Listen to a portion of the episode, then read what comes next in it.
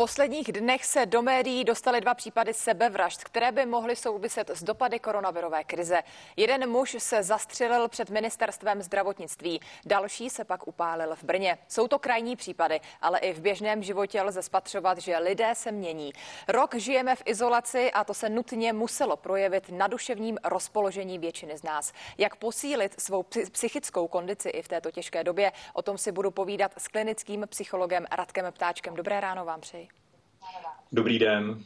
Sebevražda je krajní a nevratné řešení, ale mají k ní lidé skutečně v této době blíž? Jak často se vy setkáváte s tím, že lidé pomýšlejí tímto směrem? Tak no to říci, že sebevražda nikdy nepadá z nebe. A vždy jde o nějaký souběh osobnostních a situačních dispozic. Mezi ty nejčastější situační dispozice patří samozřejmě stres, a to zvláště ten dlouhodobý což to je v současné době je především strach z onemocnění COVID-19 nebo problémy s ním související, ale také veškerá společenská omezení, kterým jsme exponováni. Takže ano, tak jako v každé těžké době v historii lidstva jsme v současné době, v současné době více náchylní k tomu podléhat a těžkým psychickým stavům, eventuálně i sebevraždě. Jaké signály by nás měly upozornit na to, že s daným člověkem není něco v pořádku a potřebuje naši pomoc? Tak předvídat lidské chování je v současné době asi na úrovni předpovědi počasí. To znamená, dovedeme předvídat to krátkodobé chování, ale poměrně velmi výrazně selháváme v možnosti předpovídat to dlouhodobé chování. Nicméně v případě sebevraždy nebo sebevražedných tendencí, které jsou velmi dobře prostudovány, tak se uvádí nejčastěji tři takové základní faktory. Tím prvním je izolace, že člověk působí, jako by se stahoval ze svého sociálního prostředí, stahuje se ze svých zájmů, stahuje se ze světa, který doposud žil. A tím druhým projevem je autoagrese, to znamená, můžeme si všímat, že ten člověk eh, jakoby k sobě není hodný, že se obvinuje za některé věci, které se mohly eh, stát a velmi často má různé výčitky. A tím třetím eh, jsou sebevražedné úvahy znamená, ten člověk již konkrétně uvažuje o, o nějakém způsobu sebevraždy. Kdybychom si to měli představit velmi v reálném životě, tak to nejčastější, s čím se setkáme na prvním místě, přijdou myšlenky, ten člověk o něčem přemýšlí, pak jsou to tendence, a už jsou to tendence, že si něco udělám, tady to nejčastěji oznamuji. A s tím se celá řada lidí setkává. V současné době se obracejí na mě i na kolegy, co s tím, když jejich blízký začne o něčem takovém a hovořit. Pak jsou úvahy. Ty úvahy jsou velmi konkrétní. Lidé uvažují o konkrétním provedení. V té třetí fázi nebo v té další fázi je fáze již rozhodnutí. A ti lidé se zdají jakoby klidnější, protože ten klid jim dal to rozhodnutí a právě okolí si říká asi, no už je v pořádku, protože už o tom nemluví, ale bohužel je to ta kritická fáze, po které obvykle nadchází ta realizace. Taky roste počet seniorů, které z pandemie koronaviru a opatření dohánějí právě k myšlenkám na sebevraždu. Někteří se o to dokonce už pokusili. Ty případy jsou teď z poslední doby. Co už je právě pro seniory ta hranice neúnosná a co je pro ně v tuto chvíli to vůbec nejnáročnější? A ta hranice je velmi individuální. Jak jsem říkal, záleží na těch osobnostních dispozicích, na to, co jsme si do té krize přinesli.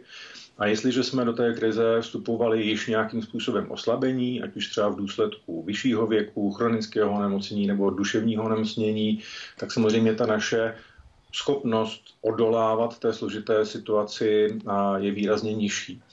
Bohužel v současné době neexistuje nějaké konkrétní doporučení. My potřebujeme, aby ten svět se vrátil co nejdříve do těch v úzovkách zajetých kolejí.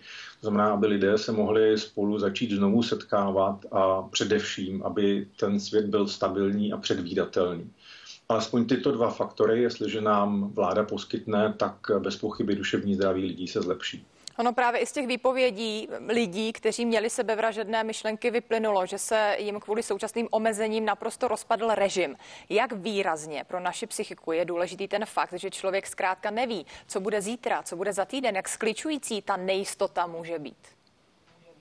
tak možnost předvídatelnosti našeho života a obecně nějakého řádu, respektive stability, je absolutně klíčová pro naše zdraví pro, eh, pro naše psychické i fyzické zdraví, protože jestliže jste exponováni nějaké nestabilní a nepředvídatelné situaci, tak je to pro lidský organismus naprosto nepřirozená situace, ve které se položí dříve či později a i mimořádně stabilní osobnosti. Takže si vezmeme, vezmeme třeba ty nejkrutější techniky mučení, které jsou ještě někde ve světě vykonávány, tak to je obvykle, že tomu člověkovi nedáme možnost předvídatelnosti, neví, kdy je noc, kdy je den a naprosto mu rozhodíme nějaké rytmy.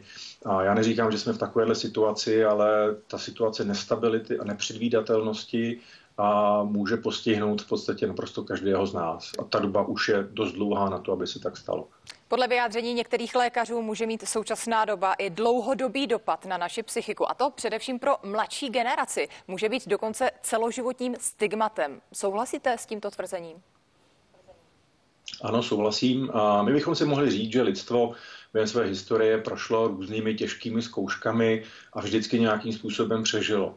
Nicméně my jsme v současné době v 21. století, kdybychom si měli uvědomit, že nechceme, aby přežila malá skupinka lidí, která bude nositelem lidského genofondu na této planetě, ale chceme, aby každý, kdo se na světě narodí, tak prožil, nejen ten život přežil, ale aby ho prožil i v nějaké kvalitě. A velmi se obávám, že ta současná situace, celý ten rok nás postihne v té generaci dospělých velmi hlubokými jizvami ale že ten provázek eh, toho, co se děje, si ponese ještě ta generace, která v současné době chodí do školy. My moc děkujeme za vaše slova. Na závěr snad si jen popřát pevné nervy, držme si palce a snad se ta situace brzy vrátí do toho normálu, jestli ještě někdy bude něco jako normál. Klinický psycholog Radek Ptáček, děkujeme. Vše dobré vám i divákům.